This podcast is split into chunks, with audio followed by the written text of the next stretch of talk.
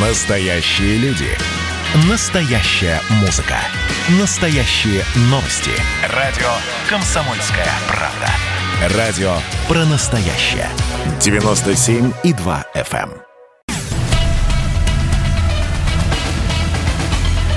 Культурный код. Тот, кто разгадает его, будет править миром. Ведущий проекта, режиссер, художественный руководитель театра «Модерн» Юрий Грымов. Добрый вечер, это программа «Культурный код». Мы выходим на радио «Комсомольская правда», то есть вы сейчас ее слушаете. Мы выходим два раза в неделю, во вторник и пятницу с 17 до 18.00. Мы сегодня решили поговорить о таком странном явлении, потому что э, у нас же поэт больше, чем поэт, и э, странные, потому что вот все открывается. Все открывается, открывается новыми глазами. Театры открываются, кинотеатры открываются, открываются, так сказать, выставки книжные, чему я очень рад, да. И одно из мероприятий случилось вчера. В музее Москвы прошла встреча с известным российским писателем Алексеем Ивановым. Это правда известный писатель, человек, который очень популярный, встречается с читателями. И вот сегодня мы решили пригласить его в гости, поговорить вообще, что такое сегодня писатель, что такое сегодня современный писатель. Хотя я никогда не делю современный, несовременный, для меня этого не существует. Или писатель, или не писатель. Это так же, как, знаете, вот модный режиссер или модный театр. Или режиссер, или не режиссер. А модные это, как правило, сами себя называют такими, а потом с этим как-то живут. Поэтому у нас сегодня в гостях Алексей Иванов добрый вечер. Здравствуйте. Скажите, вот у меня вот вопрос. У вас а, была встреча, да, совсем недавно была встреча с вашими читателями, и вы презентовали книжку, новую книгу «Быть Ивановым». Угу. Вообще, на самом деле, мне все время казалось, что у вас это псевдоним. Ну, смело. Ну, я считаю, что смело быть писателем э, с фамилией Иванов. В определенном степени это, конечно, некий вызов. То есть попробуй стать известный, узнаваемый писатель с такой фамилией. Вот, но книжка называется «Быть Ивановым». А, в общем, без относительно ко мне. А, Иванов – это же фамилия общая, нарицательная, по сути дела, никакая. И название «Быть Ивановым» надо расшифровывать как «быть русским», «быть русским в России». Но, понимаете, я думаю, что если у вас э, книжка, которую мне подарило ваше издательство, вот, да, у меня сейчас она в руках, да, э, быть э, Ивановым, Алексей Иванов, да, но вот быть русским с точки зрения маркетинга и сегодняшних настроений в обществе, таких патриотических, наверное, бы это прозвучало. Еще в скобочках написать «автор живет в Англии». Ну, автор не живет в Англии. Но я считаю, что как не живет? А, Подождите. делать какой-то упор на национализм в названии это неправильно. Нет, подождите, как это не живет в Англии? Давайте уж на чистую воду. Вы не живете в Англии? Я не живу в Англии, я живу в России. А вы там просто бываете, что ли? Мне просто мне редактор подготовил, что вы э, какую-то большую часть своей жизни проводите за границей и, в частности, в Англии. Я много где живу, но основное место жительства у меня Россия. Понятно. Потому что для меня, я на этом хотел построить частично какие-то вопросы, да, там для меня близкая Люся Улицкая, которую я экранизировал, да, угу. я все время как не позвоню, она в Германии, пишет новый роман, да, а Гузель Яхина, я вот буквально три дня назад звонил, у меня премьера в Театре Модерн, говорю, Гузель, приходи, она ходит ко мне в театр периодически, она говорит, нет, я работаю над романом и тоже какая-то за граница, поэтому я хотел какую-то простроить, почему все время за границей, вы как русские передвижники там как бы питаетесь мне нравится там, мне там комфортно работать, мне интересно в культурном плане, но все-таки моя родина Россия и мое место жительства Россия. То есть больше времени вы проводите в России? Конечно, конечно. Скажите, вот такие встречи, которые вы проводите с читателями, да, угу. вот что это? Давайте, ну, я понимаю, что маркетинг, понимаю, что продажа книг – это все очень важно. Я все понимаю, издательство, ответственности. Но вот для вас что это такое? Для издательства может быть маркетинг, но это не мое отношение и не мои цели. Лично для меня это всегда интерактив. То есть это живое общение, которое меня заражает энергией, которое позволяет мне лучше ориентироваться и среди своих читателей, и в общем в мире. Ну и вот последняя встреча, как, вот как она прошла для вас? Вот что-то там случилось для вас?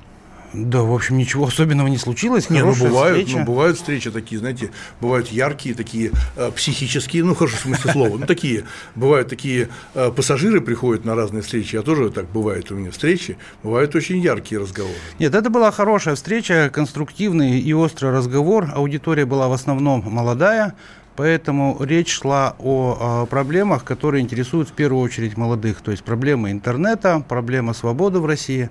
Вот мне всегда нравится рассуждать на эти темы, и я с удовольствием поговорил со своими читателями. Ну вот э, про свободу в интернете и вообще про свободу я читал вашего, ваше интервью, угу. и вы так э, жестко э, отнеслись э, к такому явлению, как блогер. Угу. Да, я тоже отношусь к этому скептически, особенно еще, знаете, к чему отношусь, когда люди пишут о театральных или о кинопостановках, знаете, вот читаешь какой-то сайт, а, ну, киношный сайт, и там какой-нибудь, какой-нибудь смайлик стоит, да, и он пишет, ой, затянуто, ой, неинтересно, а вот вы не можете, как в Голливуде, ну и так далее. Знаете, 150 человек работает на картине, а вот какой-то один человек посмотрел, оказалось, затянуто. Вот абсолютно с вами согласен. Вот. А скажите, пожалуйста, вот эти блогеры, вот чем все-таки вот это явление блогерское может нанести вред? Вот в чем этот вред? А, вообще, кто такой блогер? А, блогер – это человек, который отвечает, когда его не спрашивали. Вот э, в чем сущность э, блогера? Сущность блогера в том, что, в общем, даже неизвестно, кто это такой. То есть степень причастности этого человека к явлению непонятна, степень компетенции неизвестна, степень ответственности за слова э, равна нулю. Почему он должен высказывать свое мнение на весь белый свет? Почему на его мнение должны ориентироваться? Почему он имеет право судить? Я не знаю. Для меня блогер это вот такое выскочка, а, который, ну не то чтобы не имеет права существования в культуре, но он это право не заслужил. А, для меня блогер это всегда синоним некачественной э, реакции на явление. Ну, знаете, э, когда только появилось э, такое понятие блогер, люди стали писать, и сейчас есть мегаблогеры, да, но очень популярные, для меня так это просто лестничная площадка.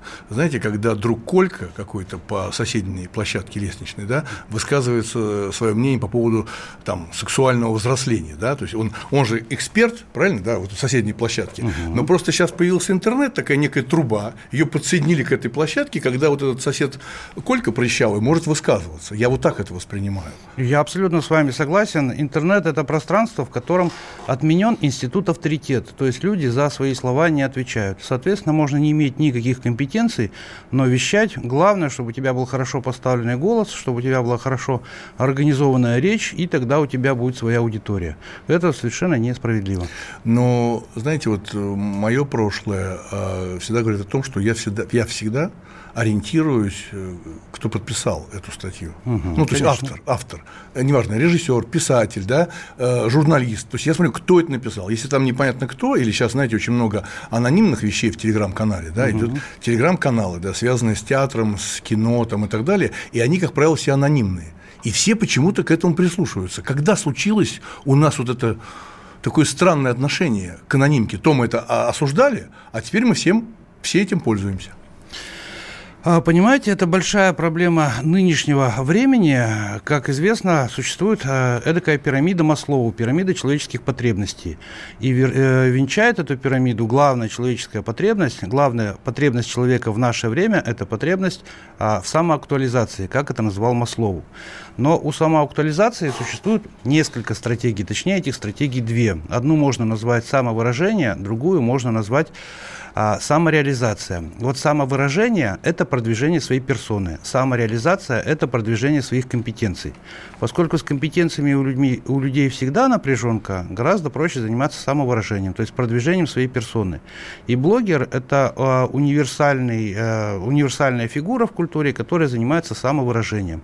Разумеется, э, качество э, его высказывания вызывает сомнения. Почему блогеры так популярны, это другой вопрос. Я думаю, что а, они популярны потому, что публика скорее может ассоциировать себя с блогером, чем с компетентным человеком. То есть это а, разговор на каком-то кухонном уровне, и публике такой разговор понятнее. Ну, Увы понятнее. Я думаю, что, знаете, здесь в чем еще проблема, что за последнее время средства массовой информации, да, то есть ну, их можно поделить, да, как доставку сигнала, да, интернет угу. доставка сигнала, телевидение тоже доставка сигнала. Так вот, доставка сигнала, так сказать, таким телевизионным способом, да, она утратила авторитет ну, утратила, да, и, а тут уже не черпают знания, а черпают знания из, интер, из интернета, лежа на диване, да, и вот в этой ситуации вы не находите, что там все-таки может появиться какой-то автор, а, который может переродиться в журналиста, да, или в писателя. Там есть такие же люди? Во-первых, безусловно, такие люди есть, э, они появляются и будут появляться, и перерождаются в прекрасных профессионалов. То есть статус блогера вовсе не означает, что на тебе поставлен огромный черный крест в культуре. Нет. Э, а, я имею в виду блогер как некое универсальное понятие, а не как каждый конкретный человек. Вот а по поводу черпания знаний, э, я с вами немножко не соглашусь. Дело в том, что интернет наполнен всем. Там, разумеется, есть и знания, и есть э, огромное количество всякой ерунды. И что э, человек черпает оттуда, это его личный выбор. Э, и чаще всего человек из интернета черпает как раз не знания, а всякую ерунду. Ну, он же находит то, что хочет. Да, да, свинья, конечно. свинья грязь найдет. Да, да, если у человека не расширяется, что называется, окно Вертона, он никогда не будет черпать знаний из интернета. А интернет и все новые коммуникации, как ни странно, парадоксальным образом окно Вертона не расширяют. Э, кстати, я, к сожалению, не знаю, вот книги, у вас довольно-таки много книг э, и экранизаций. Э, вас переводили, много вас, на какие языки вас переводили? Ой, дай бог памяти. Ну, сколько там, 10, 20? А, ну, больше десятка, наверное. Больше десятка. Переводили даже на экзотические языки, вроде там арабского. А, Проверить нельзя, правда? Эстонского. Я просто доверие. не помню, у меня этим занимается продюсер, я сам этим не занимаюсь. Понятно. Мы прервемся на небольшую паузу. Это программа «Культурный код». У нас в гостях сегодня Алексей Иванов, писатель. Мы говорим о том, что происходит сегодня в писательской жизни такого известного автора. Культурный код. Тот, кто разгадает его, будет править миром. Ведущий проекта, режиссер, художественный руководитель театра «Модерн» Юрий Грымов. Все о событиях в Беларуси. Круглосуточно. На радио «Комсомольская правда». Наши спецскоры выходят в эфир из эпицентра событий. Попал тут под замес. Главное событие сейчас разворачивается в районе метро Пушкинская. Там погиб человек. Как вы слышите, удары по зеркалам не останавливают автолюбителей. Они продолжают сигналить свои клаксоны, возмущаясь действиями силовиков. Здесь действительно было небольшое столкновение с применением светошумовых гранат. Жители республики делятся своей болью. Мы бездорожье отходим. Они на нас идут с дубинками, с щитами и с гранатами. Политики, журналисты и политологи дают самые точные прогнозы. Точка невозврата пройдена, она как раз начинается, когда проливается первая кровь уже. Там действует закон, кто первый выстрелил, тот и не прав. Вообще на Лукашенко есть ровно один человек, который может на него повлиять. Вот как он сказал, что сын часто с ним не соглашается. Военные должны про это серьезно думать, вот как до Коли добраться и повлиять. Чем закончатся протесты в Беларуси, вы узнаете первыми. На радио «Комсомольская правда». Гуляй, дядя, по улицам и проспектам. Я по-хорошему прошу и предупреждаю всех. Народ Беларуси сделал свой выбор.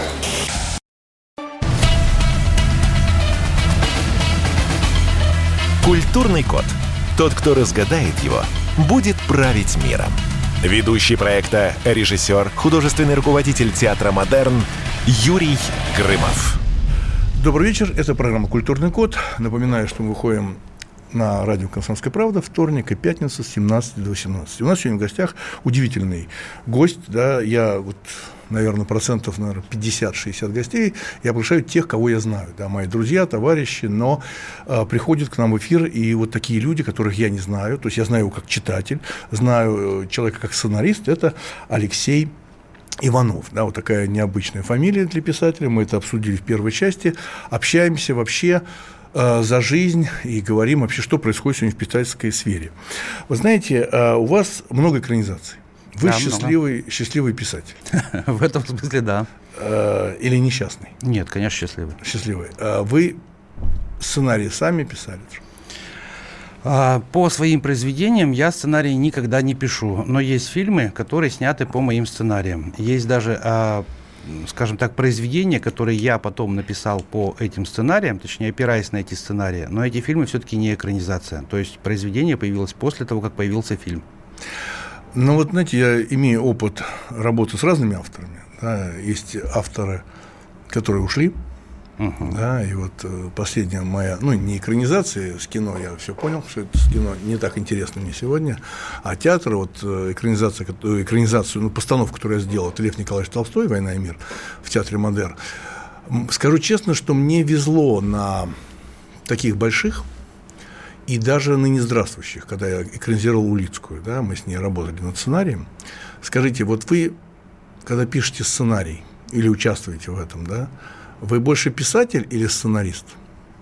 Когда я пишу сценарий, разумеется, я больше сценарист. Я всегда думаю о картинке, о драматургии действия и ни в коем случае не о самовыражении, потому что ну, это э, совместная коллегиальная работа, надо думать о всех о участниках этой работы и надо думать о итоговом результате, который плод не только твоих трудов. А что значит плод? Вот объясните, вы думаете о зрителях? Когда пишете? А если я пишу сценарий, разумеется, я думаю о зрителях, потому что это все-таки такой технический текст, э, и он э, должен э, помогать остальным участникам процесса сделать свою работу хорошо. Но участие режиссера мне э, все время казалось, вот, когда я экранизировал Каус Кукотского, да, Улицкого, да, то мы на эту тему говорили, и Люся совершенно правильно мне сказала. Она говорит, Юр, я книгу тоже написала. Кино – это твое. И я считаю, что мудрость автора, ну, я правда так считаю, мудрость автора – это когда автор э, выбирает режиссера и ему доверяет. И только, так сказать, подкидывает патроны, ну, помогает, помогает ему для создания фильма, который рассказывает режиссер, а не писатель. Или это не так? А я абсолютно с вами согласен. Ведь писатель в кинематографе может участвовать в двух ролях. Это либо автор литературного первоисточника, либо автор сценария. Вот когда у меня экранизация в чистом виде, я вообще не вмешиваюсь. Я считаю, что лучшее, что может сделать автор, это отойти в сторонку, спокойно курить бамбук в подъезде. Не хватать режиссера за рукав, не объяснять ему, как ему надо сделать свое дело. Я всегда веду себя так, и я думаю, что никакой режиссер, который занимался экранизациями в чистом виде, не имеет ко мне никаких претензий. Не имеет претензий там ни Сергей Урсуляк, ни Александр Велединский, ни Роман Васьянов, потому что я в их дела, в их епархию не вмешивался. Это моя принципиальная позиция. Но если я автор сценария, то в пределах своих компетенций я отстаиваю свою точку зрения и свое видение.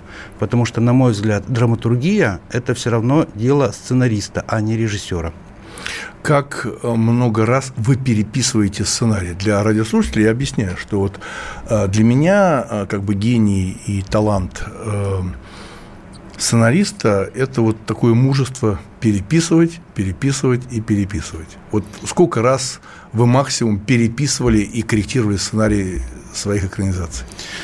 Я считаю, что а, многочисленное переписывание а, не приводит к хорошим результатам. Я считаю, что лучше все обговаривать а, до того, как ты начинаешь писать, а потом, ну, там, 2-3 драфта, и это будет достаточно.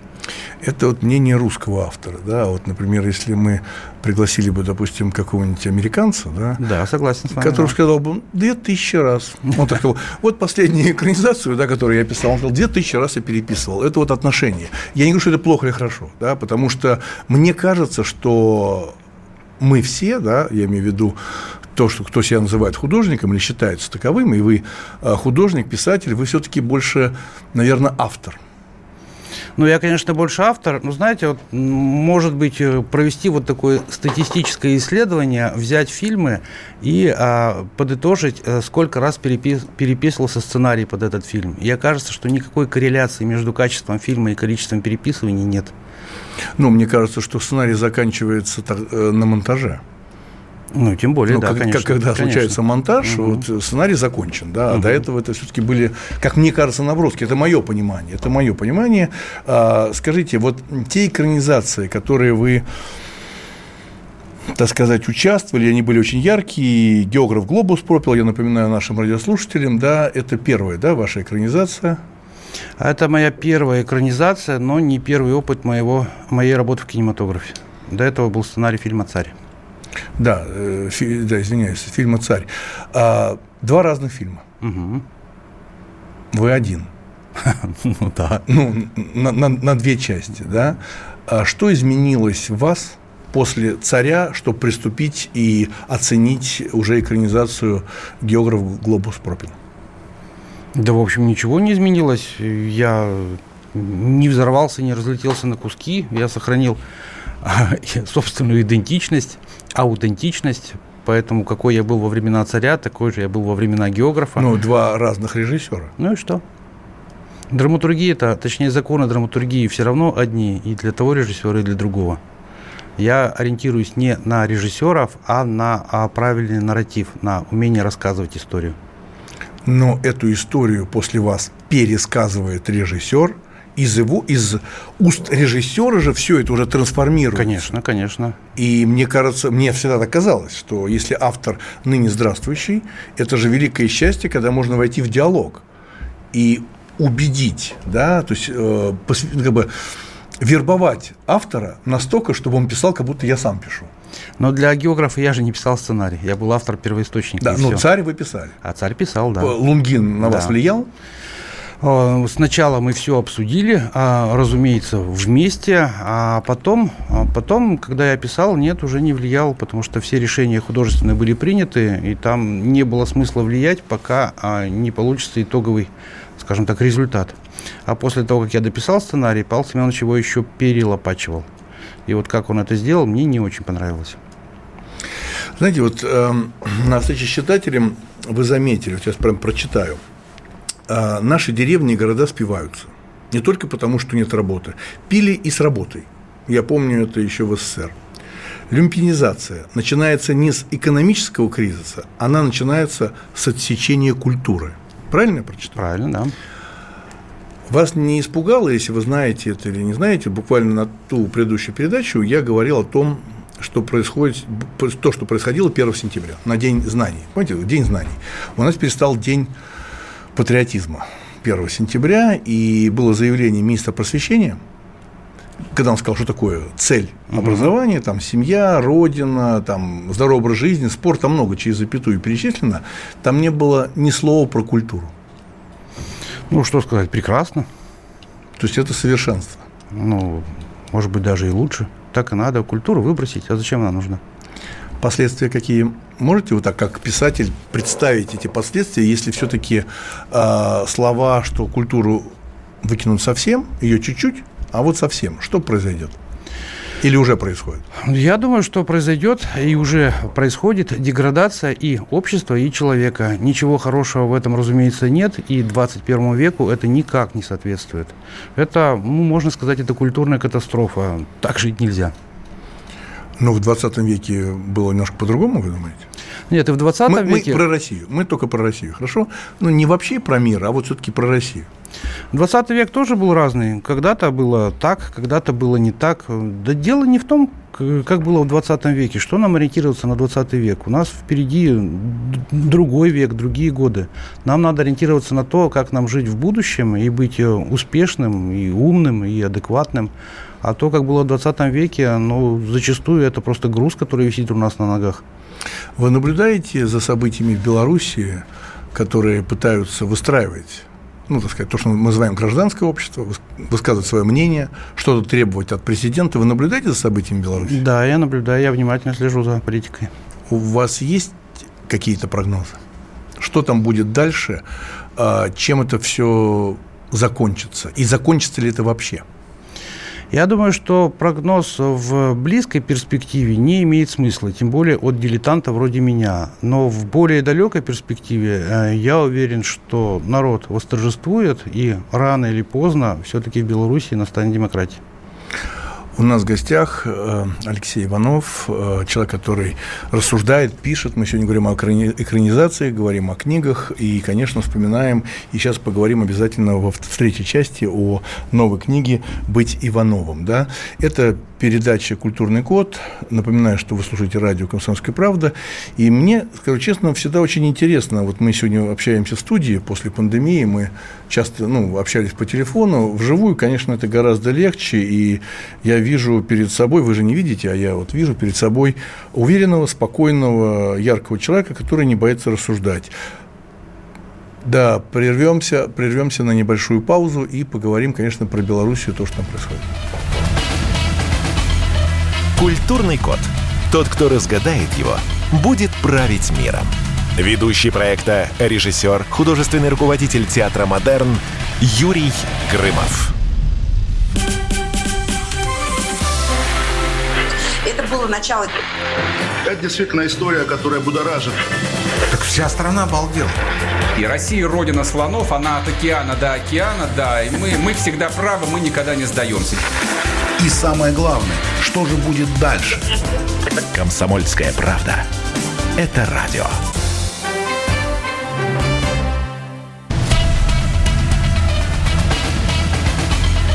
Культурный код. Тот, кто разгадает его, будет править миром. Ведущий проекта, режиссер, художественный руководитель театра «Модерн» Юрий Грымов. Добрый вечер. Это программа «Культурный код». Напоминаю, что мы выходим каждую неделю аж целых два раза с 17 до 18.00. Сегодня мы в нашей программе говорим с Алексеем Ивановым. Да, вот он приехал на эту книжную ярмарку, встречался с читателями, и, уходя на перерыв, я задал вопрос про Белоруссию. Да. Не просто так задал вопрос про Беларусь, Алексей. Вот я, мы совсем недавно у меня в гостях были а, артисты Купаловского театра, которые в полном составе уволились. Уволились из театра Белоруссии, да. Они сейчас безработные, потому что они выступают, они не могут работать при этом режиме. Причем они очень странно сказали, меня это очень сильно удивило, когда я сказал, что вам не нравится. Они сказали, вы знаете, у нас пятилетние контракты. Напоминаю, в Москве годовалые контракты. Она говорит, нам дают квартиры, детские сады, на нас влияют. Я говорю, не берите да, то есть какой-то немножко социализм, понимаете, да, то есть они, конечно, то, что они строят, некий социализм. А я все время задаю вопрос вот сейчас про Белоруссию, да, я вот думал, а вдруг сейчас э, Алексей Иванов скажет, а я на стороне Лукашенко. Ну, почему я должен так сказать? Не, ну я просто подумал, ну вот, ну, все вот против Лукашенко, да, а вот кто-нибудь из ваших знакомых есть на стороне Лукашенко? Нет, таких нет. А против Лукашенко, вот вы лично, Алексей Иванов, Почему? Потому что надо уходить вовремя, и уходить надо обязательно. Нужна ротация кадров, нужна смена форматов. Без этого современный мир немыслим. Вы верите, что Лукашенко уйдет в ближайшее время? Знаете, я не хочу об этом говорить. Ну, наверное, уйдет, но я не специалист. Не, нет, конечно, нет. Я а, не знаю, когда он. Хорошо, а вы, а вы верите, что есть такие специалисты? Ну, есть, скажем так, люди более компетентные. Да, конечно, политологи, которые за этим следят, но э, вы же писатель, мы же можем с вами пофантазировать. Давайте пофантазируем. А как может уйти Лукашенко? Вот как он это сделает? Красиво или некрасиво? Вот как вы считаете? Да мне наплевать, как он это сделает, лишь бы ушел. Ответ Алексея Иванова. Просто наплевать, да? Ну, на самом деле, я бы хотел бы также сказать наплевать, но там люди, и они страдают. Я же вижу, что происходит, и большое количество людей выходит на площадь, и то, что творится в интернете, они же переживают по-настоящему. Я же сказал, мне наплевать, как уйдет Лукашенко, лишь да. бы ушел. Я не сказал, что лишь, мне наплевать ли, на людей. Ли, лишь бы ушел. А, скажите, пожалуйста, а вот то, что там говорят, какая-то рука Запада, вот вы как вот в этих Глубоко сомневаюсь. Сколько я путешествовал по Европе, я не видел никакого интереса и никакой заинтересованности в России. Но мы реально не особенно интересны миру. Какой смысл вторгаться в наши дела, что-то нам навязывать? Ну, геополитика, учить? слушайте, ну, оборона страны, это же очень близкая граница к нам. Это серьезная история, так же, как с Крымом. Ой, мы с вами опять э, вползаем в политику. Нет, зачем? Не в политику. Ну, мы же с вами можем рассуждать. Вот мы рассуждаем. Вот ну, граница прямо рядом с нами. Ну, Для нас это опасность? Нет. То есть можно спокойно? Я думаю, что да. Не опасно для России. И вы считаете, что на месте любой страны э, можно также, так сказать, халатно относиться к своим ближайшим соседям и к своим границам. Быть спокойным и э, быть уверенным в добропорядочности своих партнеров, это не означает халатно относиться к своей безопасности. Но Лукашенко на протяжении долгих лет показывал свою такую, мягко говоря, гибкость, ну, то, что называется между, между струй. То он с нами, то против нас. Он же совсем не партнер для нас, я так думаю. Или все-таки партнер? Я ну, ну, Юрий, ну я не хочу об этом говорить. Ну, правда, это не моя тема. Хорошо. Смотрите, а, тогда вы заговорили про Европу, что вы много ездите, и в частности, там мы говорили про Лондон, да. Вот литературная жизнь Европы, вы ее знаете? Нет, не особенно. То есть я ее знаю как потребитель культурного продукта, но я не знаком э, ни с авторами, ни с режиссерами. Ни с издателями, ни... Кое с какими издателями знаком, но, разумеется, не со всеми. Ну, сейчас во время перерыва мы с вами говорили, и вы сказали, что у вас все расписано, э, продюсер, издательство, вы э, находитесь такой как бы в узком коридоре издательского бизнеса, то есть издатель вам заставляет вовремя сдавать или заказывает книги? Нет, такого со мной не бывало никогда. У меня с издательствами всегда партнерские отношения, и чтобы меня к чему-то принудили или что-то заставили сделать, э, даже таких поползновений не было. Ко мне всегда относятся корректно. И я считаю, что э, то, что издатели там как-то нагибают авторов там, и тому подобные вещи, чаще всего это миф. Во всяком случае, по отношению к крупным писателям, а я без ложной скромности отношусь я к крупным писателям, такого не бывает. А писатель может а, быть в более тесном контакте со своим издательством или со своей редакцией, нежели у меня, но тем не менее это ни в коем случае не насилие. Это всегда а, договоренность э, умных, воспитанных людей. Ну, вы довольно критически относитесь к тому, что происходит и в нашей стране, в частности, там вот, читал в интервью, что вы сказали, что 70% ну, в культуре, музыкальной культуре угу. сегодняшней российской – это Билан. 20% это Кобзон, 9% это Бутусов и 1% это Башлачев. Ну, посмотрите, какого года этот ответ. Этому ответу уже, наверное, лет 10. Книга же собрана из ответов Соверш... на протяжении 15 лет. Да. Но вот вопрос, что изменилось сейчас? Другие цифры? Другие цифры или другие фамилии, или другие направления музыки? Это умозрительный пример, это ни в коем случае не статистические подсчеты. Нет, конечно, ни в коем случае, это ваше мнение. Сейчас как бы вы расставили приоритеты? Ну, наверное, примерно так же. Разумеется, там вместо Кобзона другая фигура, но э, взаимоотношения в музыке, э, наверное, такие же. Какую музыку вы слушаете сами? Я предпочитаю ту музыку, которую я слушал в молодости. То есть это в первую очередь электронный рок, Свердловский рок.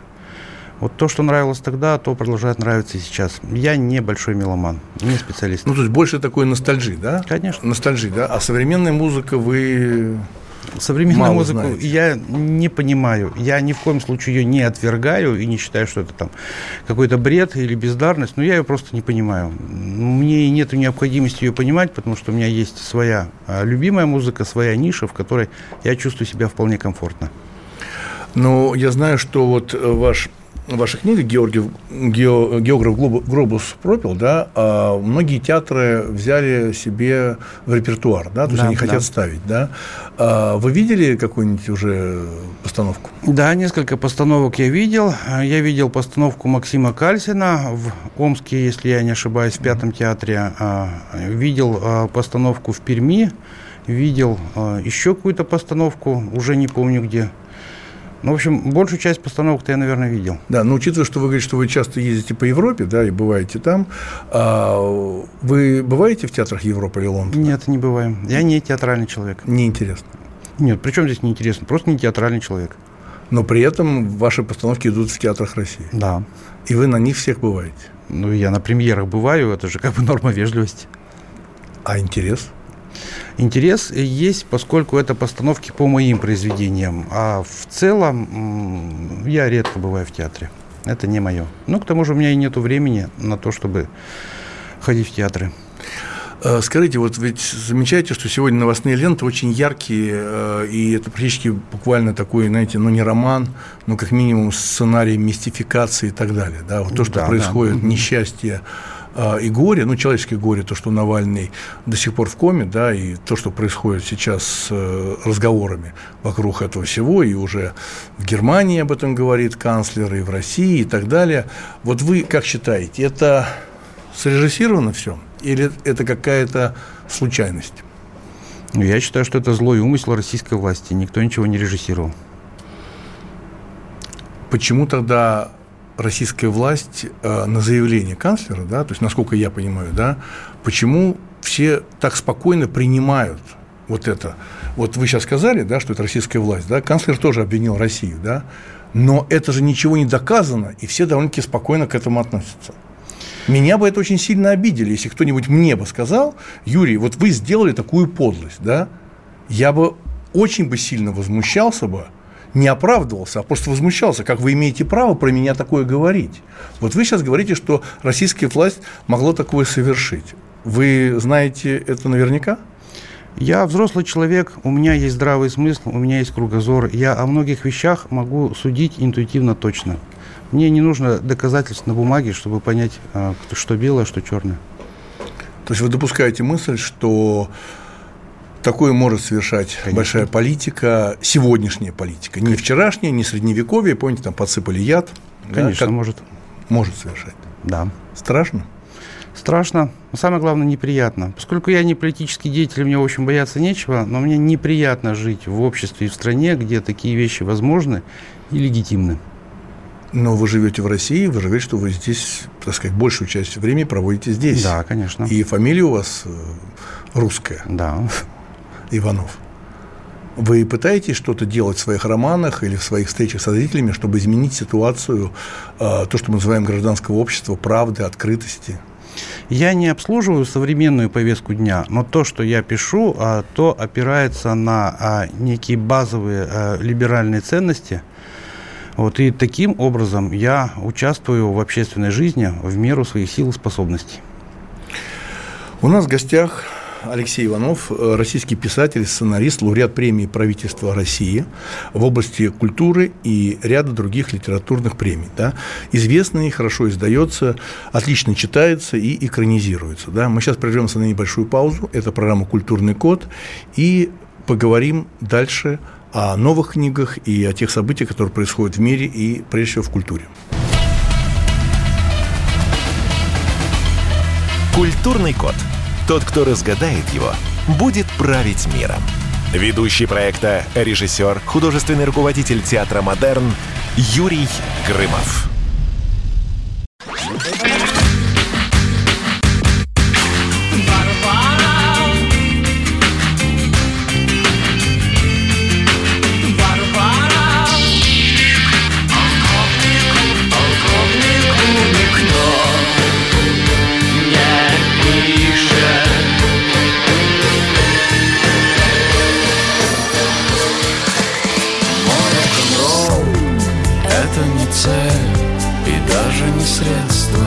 Радио. Поколение. Битва.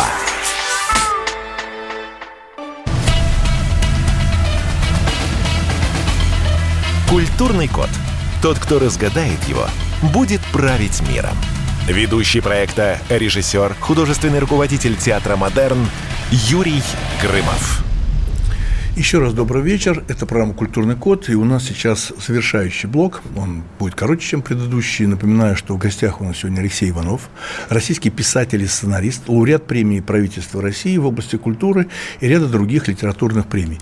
Известный писатель, издаваемый, как я люблю говорить, не ленивый, да, потому что есть писатели ленивые, а этот э, писатель хорош тем, что вот он готов творить, общаться, меняет издательство, а, увеличивает тиражи, это очень хорошее качество, потому что сегодняшний мир дает очень много, так сказать, то, что мы видим на прилавках книжных магазинов, и от активности писателя зависит очень многое. И вот он приехал в Москву с этими встречами на книжную ярмарку, и это замечательно, что люди, которые любят творчество Алексея Иванова могли прийти, пообщаться, поговорить. Я считаю, что это очень сильно работает. Это очень сильно работает и сильно продвигает вообще культуру. Да, когда писатель может поговорить, а читатель может задать, даже критику. Хотя, Алексей, я знаю, что к критике вы относитесь э, довольно-таки спокойно, не считаете ее заметным, заметной для своей биографии. Я считаю, что критика сейчас не влияет на судьбу произведения, во всяком случае, у известного автора. Может быть, у какого-то начинающего, да, но не у такого, как я. Вот. И кроме того, по сути, сейчас ведь критиков нету, критики нету. Критика как э, культурный институт э, уничтожена появлением соцсетей, и наши критики превратились в блогеров – чем отличается литературный критик от литературного блогера? Если пользоваться кулинарной метафорой, то а, литературный критик говорит о, точнее вообще критик говорит о рецепте, а блогер говорит о вкусе. Вот когда вся наша критика заговорила о впечатлениях, э, критика как институция закончилась. А вы сказали сами, что вы известный автор. Когда вы почувствовали, что вы известный автор? Сложно назвать какую-то одну, э, одно событие, одну точку, что типа как шел, поскользнулся, упал, очнулся гипс, очнулся известный автор. Постепенно я понял, что да, я известный автор. Когда я начал э, видеть, э, что меня узнают, когда я видел свои книги в книжных магазинах в городах, в которых я никогда не бывал, вот, когда стали выходить фильмы, тогда я почувствовал, что да, известный автор. Блиц для известного автора. Первый вопрос. Есть ли различие между автором и писателем? Я думаю, что нет. Какая книга никогда не выйдет из моды? Вы имеете в виду конкретное произведение? Да, конкретное. Ну, потому что это как, как совет, например. Это же Я думаю, что из а, моды, а точнее из культурного оборота, не выходят книги, которые становятся так называемыми прецедентными текстами. То есть книги, из которых люди берут сюжеты, объясняющие их а, непосредственную жизнь. Таких книг не очень много, но они есть, и они останутся в человеческой культуре навсегда. Их будут читать всегда. Это, разумеется, Библия, это, например, Шекспир, это Дон Кихот, а, это «Война и мир». Вот сейчас такими прецедентными текстами являются книги Джан Роулинг, я имею в виду про Гарри Поттера. Не знаю, долго ли они продержатся в культуре, но на нашу жизнь хватит. Ну, помните такое произведение Хаксли «У дивный новый мир»? Да. Да, я поставил его у себя в Театре Модерн. Там звучит фраза, ужасающая, но там звучит такая фраза «Шекспир старье». Ну, мы сбрасывали Пушкина с парохода современности. Ну, почему бы не бросить красивую фразу? Ну, знаете, я скажу вам по статистике печальной, да, что Шекспир, а, именно автор, да, на театре продается угу. труднее всего. Ну, посещаемость, понимаете, видно, Шекспир написано, и во, во многих театрах чуть меньше продаются билеты. Это же ужас, нет? Ну, ужас, но э, с другой стороны, например, Шекспир самый экранизируемый писатель человечества. Тоже нехило. Ну, потому что этого много было сделано в 20 веке, а в 21 все меньше и меньше. Ну, 21 еще на четверть не прошел. Ну, он так начался, что есть чего уже вспоминать и обсуждать даже про эту пандемию. Следующий вопрос. В чем парадокс сегодняшней России? Сегодняшней России. Не вообще России, а вот сегодняшней России. Парадокс а, в а, желании а, жить иначе и в отсутствии действий для исполнения этого желания. Следующий вопрос. Есть ли слова, которые вы, как писатель, принципиально не употребляете? Да, такие слова есть, э, и таких слов немало. И это даже не только слова, там и литературные обороты, например, или выражения. Я, например, терпеть не могу выражение «ароматный напиток». Вот меня от него бесит. Я не люблю слово жидкость. Там человек там выпил там ароматной жидкости. Человек не пьет жидкости, не ест твердые тела, не дышит газом. Он дышит воздухом, ест там какую-то еду, пьет там чай, кофе, вино.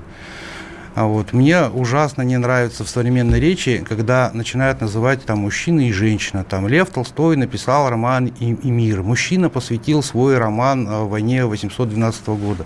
Что за хрень? Мужчина и женщина это в бане, а в реальной жизни есть какие-то другие определения для людей.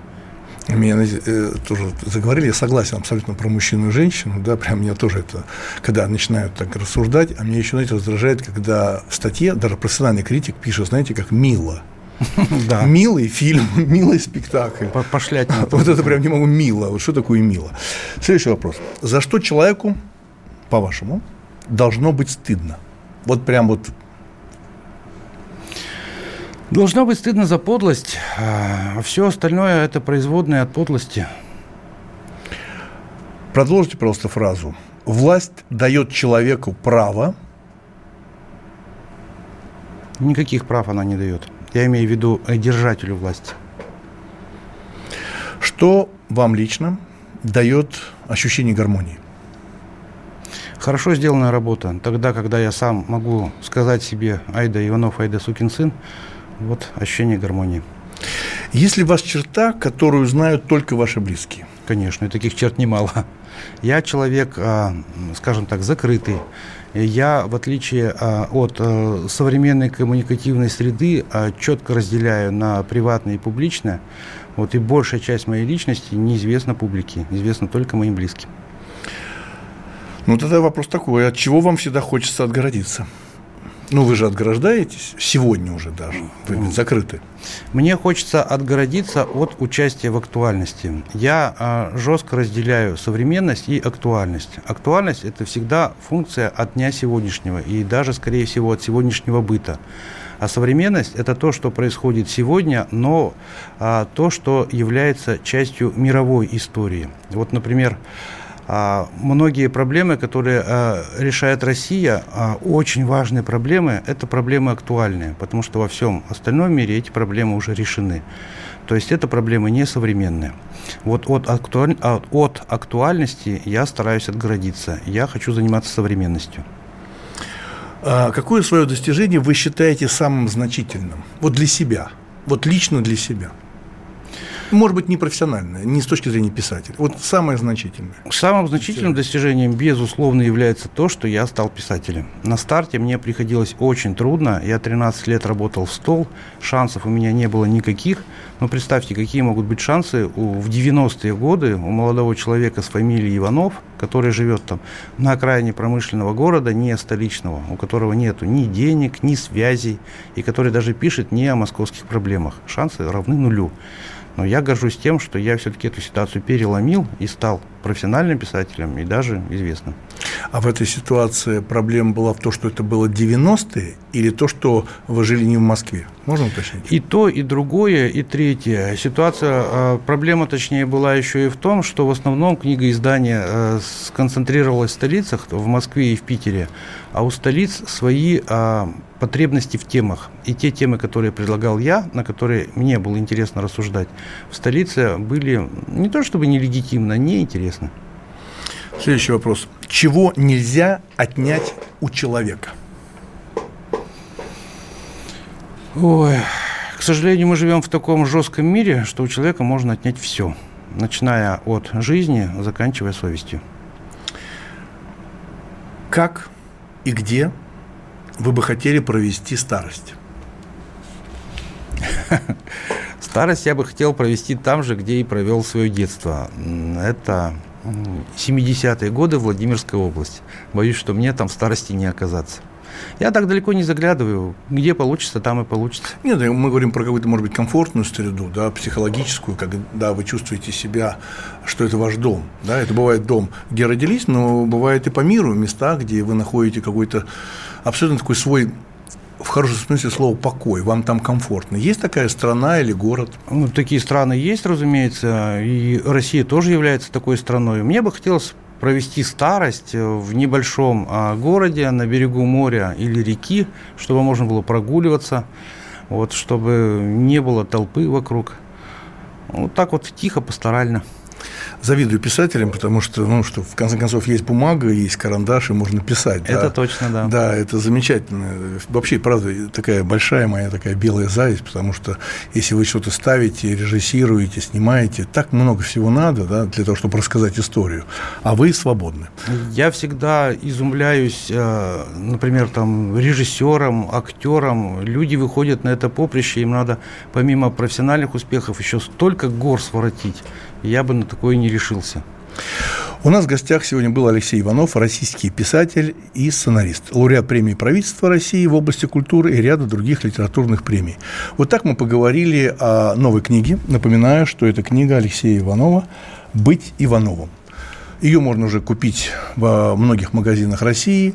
Читайте, это очень важно. Я вообще считаю, что когда говорят о том, как сказать режиссерам, я отвечаю, читайте просто книги. Это культурный код. Культурный код. Тот, кто разгадает его, будет править миром.